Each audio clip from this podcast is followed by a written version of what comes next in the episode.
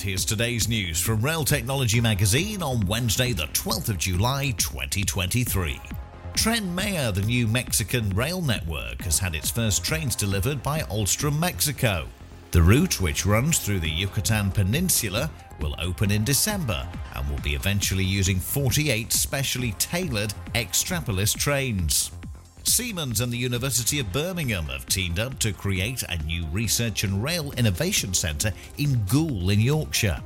The £15 million centre will be situated in Siemens Rail Village and will be a sister centre of the Rail Technology and Testing Centre, which is based in South Wales. And Network Rail and HS2 are to close part of the Chilterns line in August at Aylesbury to carry out drainage and culvert repairs before laying a mile of replacement signalling equipment. The work will then enable HS2 to begin foundation work for the new line, which will pass underneath the existing line. And that's the latest. Don't forget to like and subscribe to make sure you receive every new bulletin and check out our stories in full on our website, railtechnologymagazine.com.